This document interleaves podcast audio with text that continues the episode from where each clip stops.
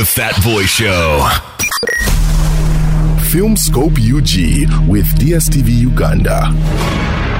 Great stories come alive on DSTV. DSTV Uganda. It's your moment.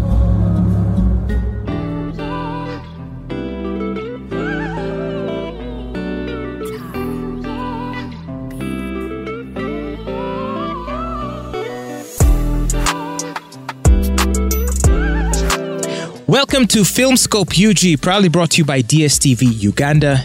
This is where we celebrate the amazing people at the forefront of revolutionizing the film and television industry of Uganda. Over the past several years, we've seen an amazing transformation in the way Ugandan stories are told by Ugandan creators for a Ugandan audience, but also for audiences internationally. And so, with channels like uh, Pearl Magic, Pearl Magic Prime, and other platforms that have come up to showcase Ugandan film and television talent, we've just come to a place where we can feel proud of our stories and the way that they're being presented. And for that, the people we need to thank are the directors, the writers, the actors, actresses, technicians, the sound people, you know, everyone that's been involved in this process. And here on Filmscope UG, we endeavor to highlight these amazing individuals. Well, today is no different. Today on Filmscope UG, we are happy and proud to be speaking with Patience Nitumwesiga. She is a writer, a director, and her films, plays, web series, and other artistic works have been featured in 18 countries on three continents. She's behind Heaven Sounds Boring, uh, Communion, and also the television series Yat Madit. And uh, she joins us today on Filmscope. Hello, Patience. Glad to be talking to you. Hi, good to be here as well. Awesome. Well, that's uh, quite an accomplishment you have uh, under your belt. Uh, and in such a short time, you've been able to uh, get uh, great acclaim for your creative works. How does that make you feel? Uh, I think it sounds better when you say it, but in actual life, it's just a struggle. yeah.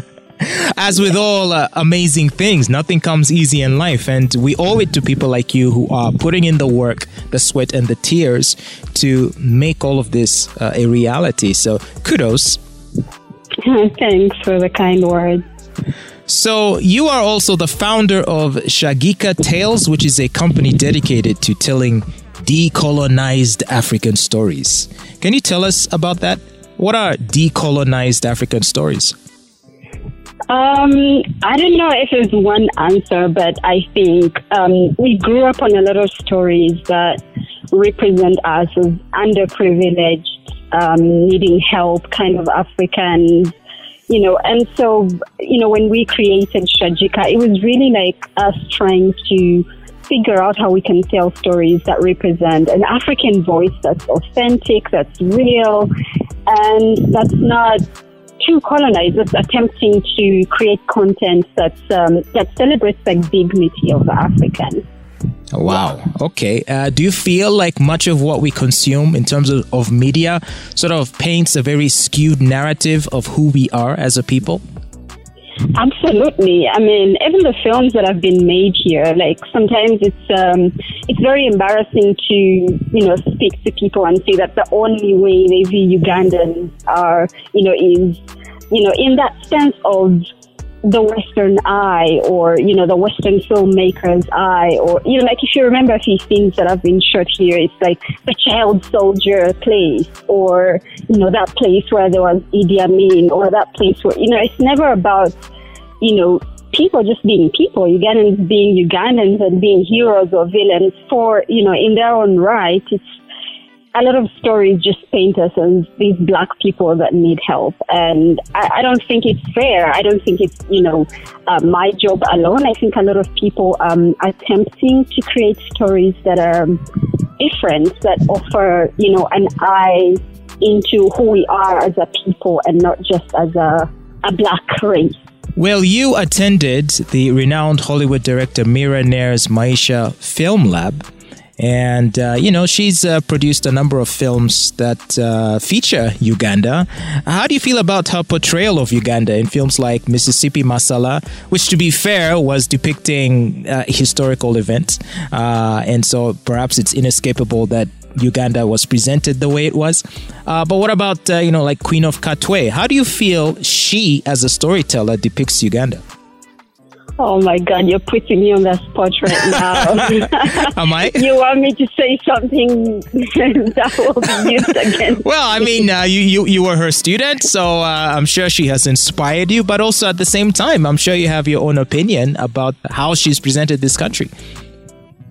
Yeah, you know, what I would be interested in, for instance, is because, you know, I've met Mira on a few occasions and I have, you know, my personal opinions about, you know, her work and stuff. But I think what would interest me is what, you know, the opinion of a filmmaker who maybe, for instance, made like a film about um, the Asian uh, fiasco and what that would look like. I mean, I think all opinions have a place. I don't think there's only one opinion. Um, I think filmmakers like her have a right to tell stories from their point of view, but I think my point is that even Ugandan filmmakers have a right to also sort of reclaim the narrative and also tell stories from their point of view. So let's talk about some of the stories you've told. uh, the thing that uh, intrigued yeah. me the most is uh, this short documentary you made called Everybody Needs an Electrician. Oh my God. That was my very first film. It's an embarrassing. so, so tell us about Everybody Needs an Electrician. This is a feature uh, documentary that you produced in 2012, I believe. Yeah, so it was my very first one. Um, I lived next to this um, guy who was an electrician and he was super cool. And so my attempt actually with that short documentary was to uh, focus on his abilities and not really on um, you know, what he has as a disability, what the disability he lives with. And I think for that time, I, I can say it was okay. But now I look back, I'm like, I could have made so many different choices in telling that story. Well, someone, you know, yeah. you always have to start from somewhere. Yeah, that's true. Well, you were formally educated in this field. You graduated with a first class honors bachelor's degree of arts and drama from Makerere University. Do you feel that this is something that someone would need if they wanted to venture into film. You know, the idea that they must be formally educated or formally trained. Um, or is it one of those things where you're kind of just born with the talent and so you can just start creating? I think people's journeys are different. I, I really appreciate the fact that I went through drama school. I appreciate being introduced to um, you know, people that I respect, works of art that have informed my thinking. And I think that's really important. But I think there's also other ways of training, especially in a country like Uganda where people are not sure they're going to get jobs. So it's always like a gamble for many people. So I think people come to this industry with many different backgrounds, but I think once you've decided that you want to do this, I personally believe you just need to make yourself better. Mean, it can be through school, but it can also be through working with other people, working with people you respect, getting mentors. And that's why I think like Maisha Film is there. And I think, you know, those spaces help you to sort of make your craft better. And talent is good, but I think, you know, there's always a place for improvement and getting to know what you're doing well. Well, given um, all of the works that you have produced thus far, is there any that stands out as your personal favorite? And I know it's a tough question. It's like asking a mother who's your favorite child. but, but uh, surely there has to be one that uh, has uh, a lot of meaning for you uh, when compared to the others. Do you have such a film? Um, I think for me, like with every work that I do, I I, I strive to, you know, I strive to make it better. I try to improve myself, improve my craft in, you know, every piece of work. So I think, you know, my recent short is um, Heaven Sounds Boring. And one of the reasons that I liked working on that project is I had great collaborators. Um, I had a great cast.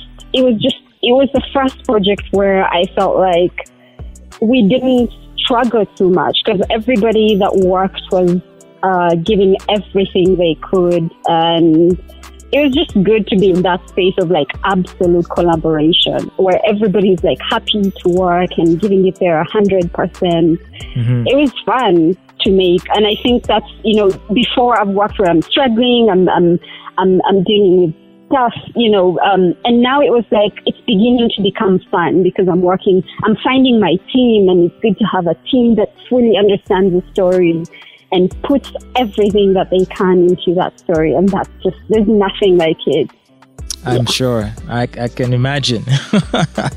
well, um, it's definitely, or it sounds like you're really, really enjoying what you're doing, even though in the beginning you hinted at the fact that there's challenges here and there. Uh, what is it that keeps you going and keeps inspiring you to, to keep going forward, even in spite of the challenges? One of the things that keeps me going is the stories themselves. You know, it's it's just fun to to keep all these worlds inside your head and, and, and then once in a while decide to focus on one and make that world a reality. And, um, you know, like also finding people that, you know, support that. Because I think why some people give up is that, you know, you start and then you work with people that don't fully support you or it's too challenging because it's hard to make a film and you can't do it alone. So I think for me, like um, being on a journey where I find collaborators that think like me or understand the things that I'm um, trying to achieve, it's definitely a great deal. But also, again, like the stories themselves are really the source. Um, and currently, you know, like I have like so many projects that I always put on hold, but just the idea of knowing that one day I'm going to come back to you and we're going to finish you as a project. Mm-hmm. You know, like that alone keeps me going, you know, um, to make sure that I reach that stage um, of accomplishing it. I feel like I have old relationships like that where I'm like, hmm, unfinished business. I might uh, revisit. yes, absolutely. Absolutely. Wow. So, um, can you tell us uh, what projects you're currently working on or any upcoming ones that you're uh, at liberty to share? Ooh, there's so much, uh, but one of the the ones that's really uh, moving forward at the moment is a documentary uh, called "The Woman Who Talked the Leopard," and we're presenting it at uh, Durban Film Mart this 16th July. So um, that's been exciting. Uh, it's about the life of Dr. Stella Nyanzi as a uh, public figure, but also as a person. Wow. Um, you know, because I think that a lot, a lot of people just see her as a person in public, and, and, and we've wanted to sort of capture her essence as a person, as a mother, as a lover, as, you know, a woman. That is so, definitely interesting. I want to see it. Uh, so yeah, that's one of them. But there's, you know, there's a lot of stuff in store. Um, um, I just got a small grant as well from the film board of uh, Karlsruhe, the city in Germany, and we're going to make a, a dramedy horror short um, in a few weeks, and that's also quite exciting. Wow.